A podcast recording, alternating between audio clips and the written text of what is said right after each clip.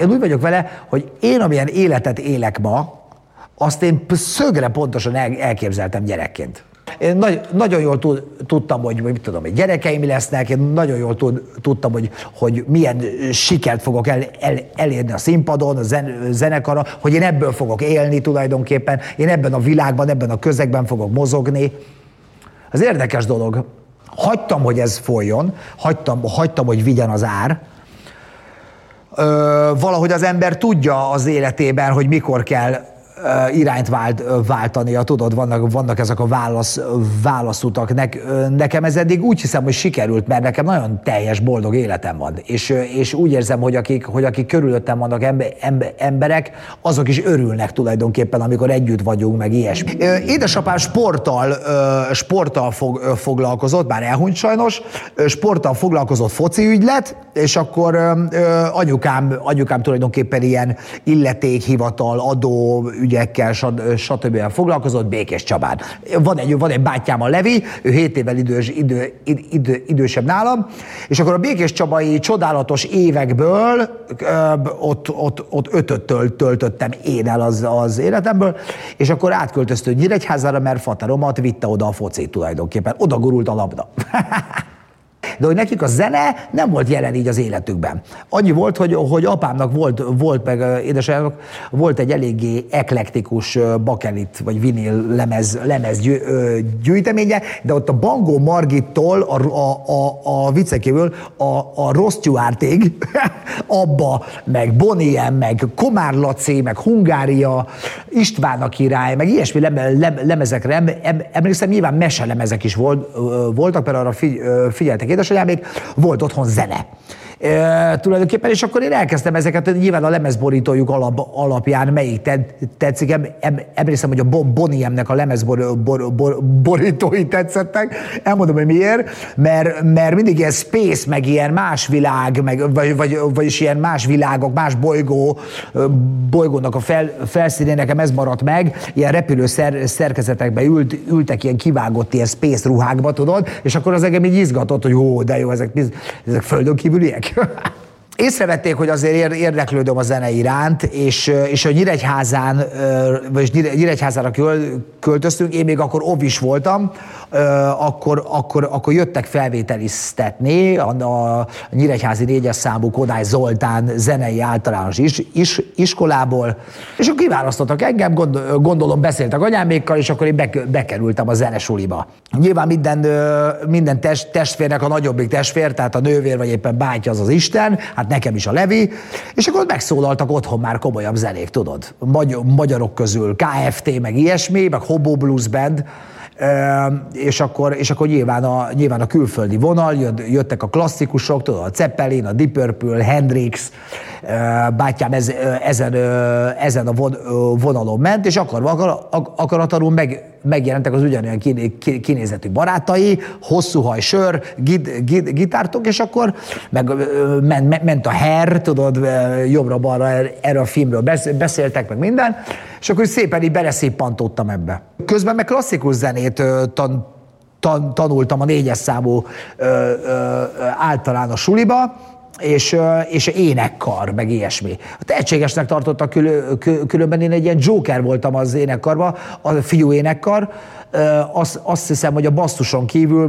minden szólamban voltam, de hogy én tudtam váltogatni radnom, szoprán is voltam tulajdonképpen, mint ki tudtam akasztani a hangomat, fogalmam sincs, most is tulajdonképpen magas az énekhangom, tehát ez valahogy ez így megmaradt, vagy kialakult, és akkor...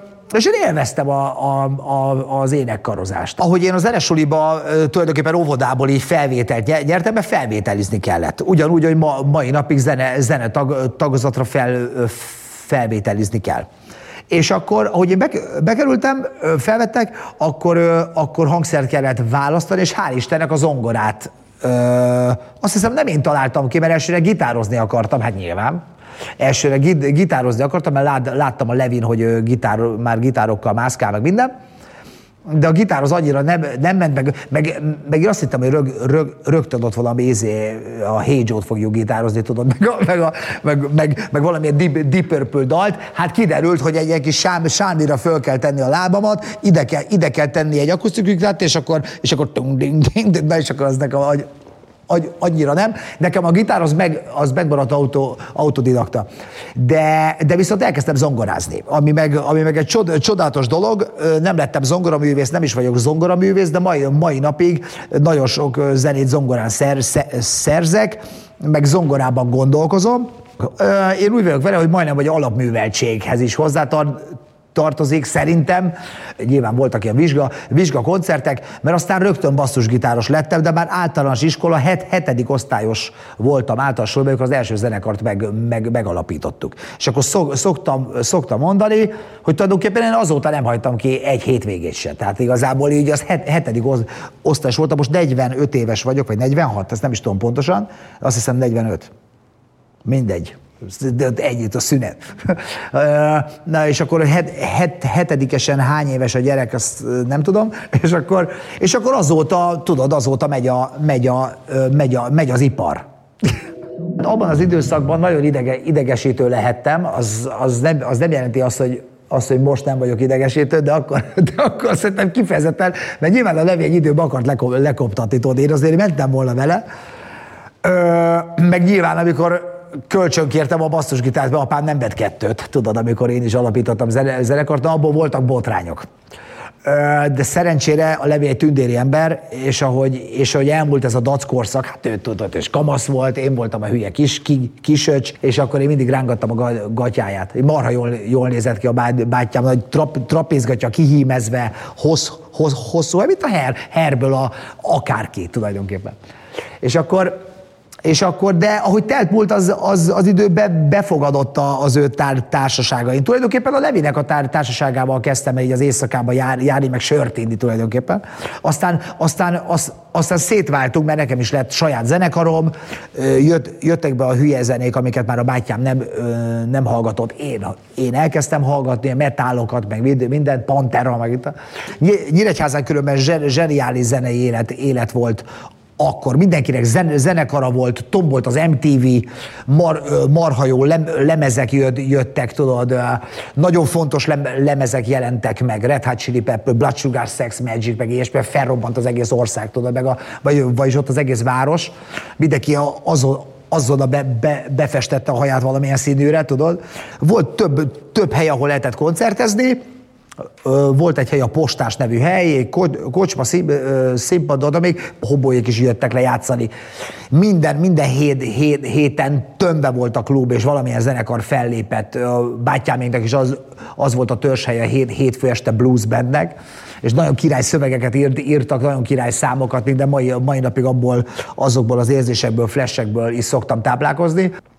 És akkor, ahogy cseperedtem, meg ilyesmi, képbe jött Budapest. Na és ott azért megváltozott így az egész életem nyilván. És én bejelentettem anyáméknak, mit tudom én, gimnáziumban, én nem tanulok innen tovább, örülök, utáltam suliba járni. Örülök, hogyha kettessel így átmegyek minden, de nem voltam én hülye, nem vagyok én hülye, csak utáltam egyszer, nem volt hozzá türelmem, leszartam az egészet.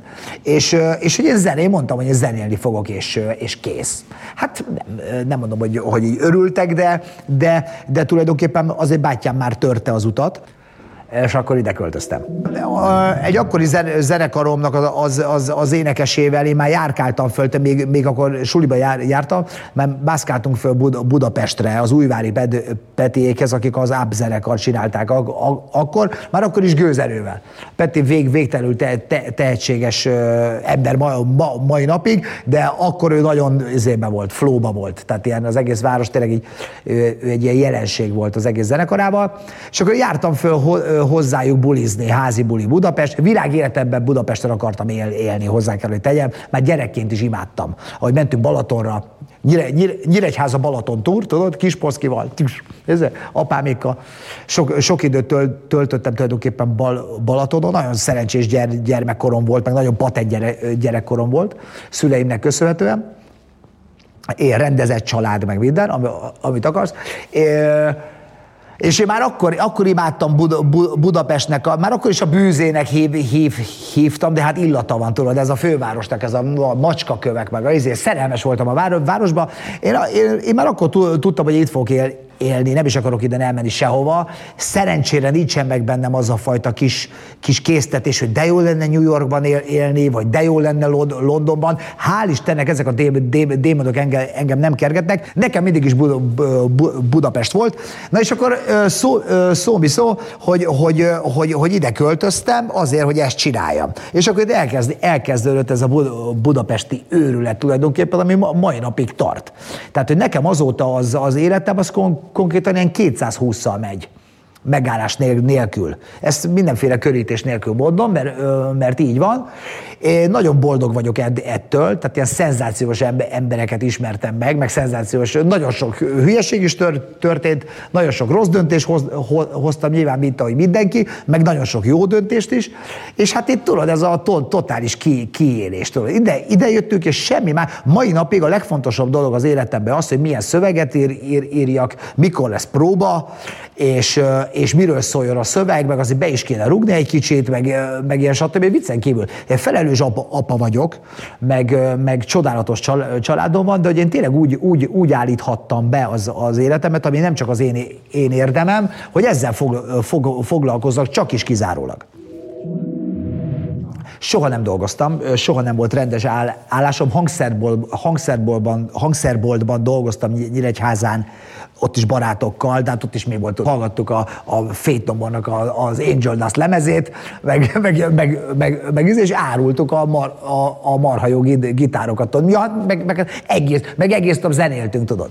És a Peti, hát felhívott az újvári Peti, hogy akkor legyek én a basszusgitáros a zenekarának, mert ő azért híres volt arról, hogy kiberúgdos embereket. Tehát szerintem így, nem is tudom, egyszer próbálták megszámolni, hogy hány százan fordultak meg az ámzenekar, karba. Úgyhogy az egy ilyen vehemens időszak volt, és én lettem a basszusgitáros, és akkor elkezdtük ezt az egészet kigurítani, hogy vigyük el lemezszerződésig a zenekart, ordinári házi bulik, tudod, itt alvás, ott alvás, nem is volt igazából, a Petinek a nagymamájánál laktunk mi ketten egy szivacson 3 évig, tehát ilyen, de ez mind szép volt és jó, tehát nekem otthon nagyon rendezett család volt egy Nyíregyházán, de én ezt akartam csinálni. Padon alvás, éjszakából éjszakába menés, lányok, érted, hangerő, ezért. Persze szenzációs volt. Ez eltartott egy jó ideig ez az időszak. És akkor és egyre jobban így belecsöppentem a budapesti éjszakai életbe, meg a zenei világba tulajdonképpen. A Petinek köszönhetően nagyon sok embernek bemutatott. A Petivel megromlott a kapcsolat, a zenekarral, ebben nem akarok belemenni, mert az mindez mindenkinek a saját históriája, hogy mekkora seggfej volt. Úgyhogy mármint, hogy nem ő, hanem ez az egész, milyen hülyén kezeltük akkor a dolgokat, de tanultunk is belőle nyilván. És akkor én tulajdonképpen szólóba maradtam, már akkor elég hangos voltam ahhoz, hogy mindenki ismert, nem csak a tévéből, mert mit tudom én, bele voltunk újságokban, hanem azért mindig tettem róla, hogy beszéljenek rólam, vagy mutogassanak rám az emberek. És akkor összekeveredtem én a Rojékkal is tulajdonképpen, akikkel fantasztikus 3 évet toltunk le, ott is a Mozsikimi jött velem, fogalmazhatok így, dobolni, akivel aztán később megcsináltuk a Supernemet, az Imivel, úgyhogy a Rojékkal egy szenzációs 3 évet zúztunk. Hát mesztelenül rohangáltunk tulajdonképpen. Hát valami elképesztő volt, de tényleg. Tehát, úgyhogy az minden főiskolás buliba, meg klubba, tehát ilyen Balatont azt kiittuk 100-szor. Úgyhogy az jó volt, és már akkor így kacsingattunk az Imivel, hogy kéne csinálni egy saját bandát, mert van véleményünk. A Mozsik Imi is marhajó szövegíró, vagyis ő egy marhajó szövegíró, ő segített ő mutatta meg nekem, hogy kell egyáltalán hozzákezdeni egy szöveghez, tudod? Elkezdtük írni a saját szövegeinket. És akkor így elkezdődött így a Supernem SD. Ahogy a Supernem elindult, mesébe illő volt tulajdonképpen, már akkor egy tévébe dolgoztam, ahol már volt saját tévéműsorom, mert azzal is én közben az éjszakában én megismerkedtem sokféle emberrel. Filmrendezőkkel, tévésekkel, színészekkel, zenészekkel, stricikkel, gangsterekkel, érted? Mindegy. Hamis kártyásokkal. És akkor mit akarok mondani, hogy engem már berángattak a tévézésbe. És akkor nekem volt egy zenei élő tévéműsorom, ahol a zenekarokat hívtam be, koncerteztek nálam, adtam nekik gázsit, fel lett véve a koncertjük, azt el tudták vinni beta kazettán, tudom, mert amikor betára dolgoztunk, akkor ott mint egy ilyen diplomatatáska méretű kazetta.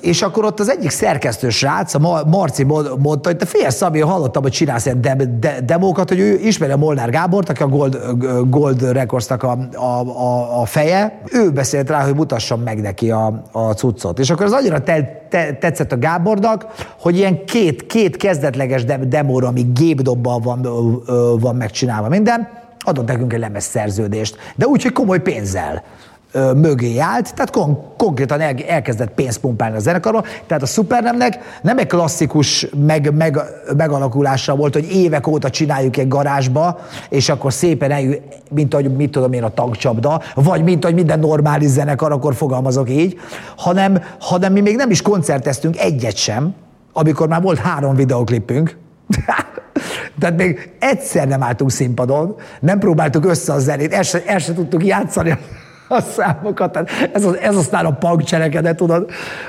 hogy el sem, tehát nem tudtunk együtt zenélni, csak még együtt nem zenéltünk, amikor nekünk már videóklipünk ment a tévében, hát a lemezt azt fölvettük, csak hogy élőben.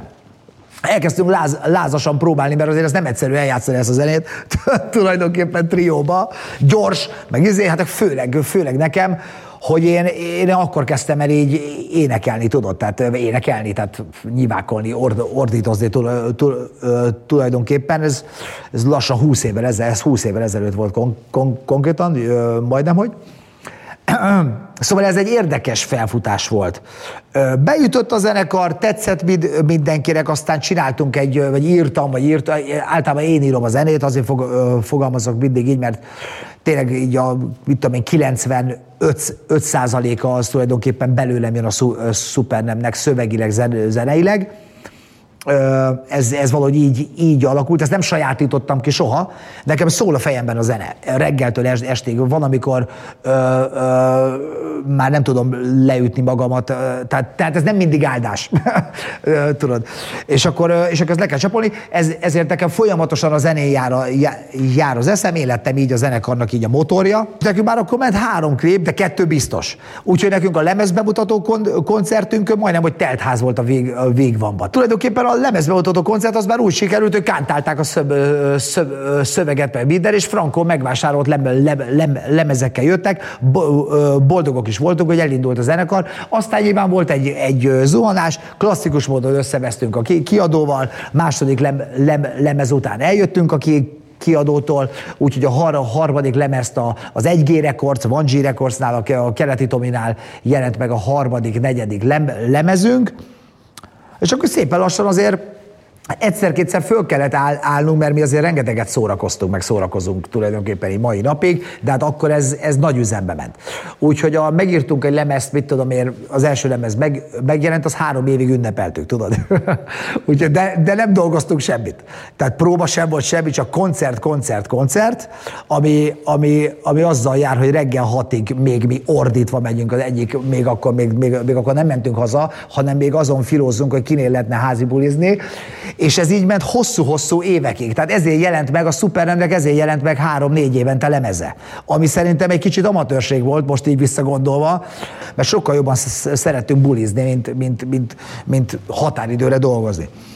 Ez nyilván változik, amikor a harmadik lemez után nálam olyan ordinári házibulik mentek már, hogy egyszerűen elindultunk a lejtőn minden szinten, hogy csoda, hogy egyáltalán így túléltük azt az időszakot, akkor forgattuk a Jack filmet, a Jacket a Mester Tomiékkal, meg ilyesmi, az egy elég velős időszak volt, nem csak a filmforgatás miatt, hanem akkor nagyon éltük a rock'n'rollt, még jobban, mint az előtt, És elkezdtük lemenni a lejtőn, hogyha ott én nem nyomok egy stoppot, minden szempontból, akkor rosszra fordultak volna a dolgok. Szerintem egészségügyileg is, meg a zenekarügyileg is. És akkor az tök jó, hogy megálltunk, mert akkor elkezdtem írni az új anyagot, és akkor megírtam a negyedik lemezt, a tudományos fantasztikus popot. Ott voltak társszerzők is, ott a Szűcs Krisztián is írt szöveget, akkor a Japival, aki a Heaven State Seven-nek a zongoristája volt akkor, hát tulajdonképpen mai napig az maradt, ő volt ennek a lemeznek a producere, és azzal a lemezzel a Supernem kijött egy hullámvölgyből. Szóval nekünk klasszikus úttörő vonat életutunk van, hegyről le, hegyre föl. Amit a legjobban díjazok az életemben, meg az életvitelemben, meg a magunkfajtáknak az életvitelében, az a határtalan szabadság. Tehát igazából ez rizikós játék, de hogy mi mindig azt csináltuk, amit akartunk tulajdonképpen. És mai napig, amit a legnagyobb ilyen értéknek tartok, amiből nem engedek, az a szabadság, hogy annyira magam ura vagyok, nem élek én ezzel vissza, viszont ebben egy centit nem is engedek. Lehet velem együtt dolgozni, nagyon szeretek másokkal dolgozni, tehát amikor nem a Supernemmel melózok, én úgy veszem észre, hogy szeretnek velem az emberek dolgozni,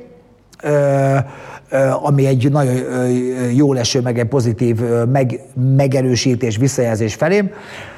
Úgyhogy a lemezkiadókkal sem kell, soha nem mondták meg, te most ilyen zenét kéne csinálni, olyan zenét kéne csinálni. Mi szeretjük a slágerzenét tulajdonképpen. Tehát azért mindig törekedtünk arra, hogy a Supernem könnyen fütyülhető legyen, ne legyen. Vannak vérivó dalaink, ha fogalmazhatok így. Tulajdonképpen mi pop zenekar vagyunk, csak be vagyunk torzítva, ez így az igazság, vagyis ez az igazság a zenekarról, de hogy ez abszolút kompromisszummentes. A negyedik lemezünkkel, a tudományos fantasztikus poppal, amivel tulajdonképpen igazán felkerültünk a térképre, az nekünk a nagy sikerlemezünk eddig tulajdonképpen, aztán ki tudja, mit hoz a jövő, mert most írom az újat, tudod, szuper lesz az is. Mit akarok mondani, hogy ott például már egy külső ember volt a Japi.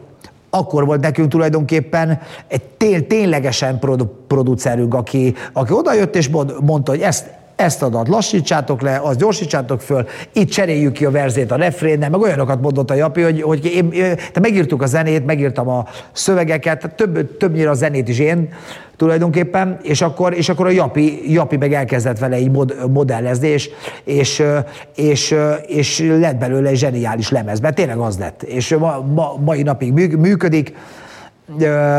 Akkor így elindultunk vissza a hegyre, akkor a fesztiváloknál is komolyabb időpontokat kaptunk, komolyabb színpadok, stb. De valahogy a Supernem azért mindig hullámzik. Igazából szerintem ez így a linkségünkből fakad, megbízhatóak vagyunk, de képtelenek vagyunk stratégia szerint határidőre dolgozni. Ha nem akarjuk csinálni, akkor nem akarjuk csinálni. Tehát annyira ösztörösen állunk a zenéléshez. Mi nem a csajozás miatt zenélünk, nem anyagi megfontolásból csináltunk zenekart, nem divatirányzatból csináltunk zenekart. Mi ehhez mindig zsigerien álltunk, ehhez az életvitelhez, hogy mi ezt meg is éljük. És erről szól a zenekar, erről szólnak a szövegeknek a túlnyomó része is. Az én gondolataim, amikor igaz érzéseket és érzelmeket váltanak ki emberekből, én akkor érzem magamat, akkor érzem igazán értelmesnek, hogy megérte erre feltenni az egész életemet. Soha nem járt a fejünkbe, hogy akkor kimegyünk külföldre, és akkor a Quincy Jones-szal, meg a mit tudom én kivel, tudod, a Rick Rubinnal el kéne neki küldeni a demót, tojtunk mi erre az egészre. Tehát igazából mi magyar embereknek Magyarországra csináltuk volt, amikor sikeres, volt, amikor kevésbé sikeres lemezeket, meg dalokat, amikor fölmegyünk a színpadra, meg lemegyünk a próbaterembe, akkor mai napig ordinári röhögés van, és szanaszét szórakozzuk magunkat odaúton is, meg visszaúton is. Úgyhogy ebből látom, hogy tulajdonképpen mindenki boldog. Tulajdonképpen én Tulajdonképpen én nagyon szeretem a filmeket, és hogy fogalmazom, és saját magamat motiválom valami oknál fogva. Nekem én egyfolytában egy ilyen rajtrakész állapotban vagyok reggeltől estig tulajdonképpen. Beszoktam néha depressziózni, de hát igazából ez szerintem ez a magunkfajta embernek az egyik ilyen keresztje, mert annyira tudunk égni, hogy egyszer csak így elfogy így az üzemanyag, és akkor így zuhansz egyet. Én magamban szoktam motiválni, hát nyilván amikor hallgatok zenét, akkor az így beindítja a motort. Elsétál valaki mellettem az utcán, képes vagyok, vagyis képes beindítani egy szöveget tulajdonképpen. Én nem tudom, hogy melyik az a gomb, amit be kell nyomni, és akkor így elindul a zene, vagy éppen elindul a szöveg, mármint így a megvalósítás felé. Én mindig várom, igazából múzsám az nincsen, megiszom egy sört, azzal nyilván azért könnyebb.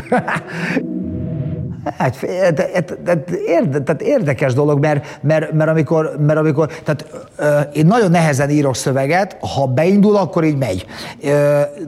De néha meg van úgy, hogy egyszerűen kirontok a konyhába, vagy ezért kitépek egy lapot, vagy egy szalvétát, és mintha valaki diktálná, és készen van a szöveg.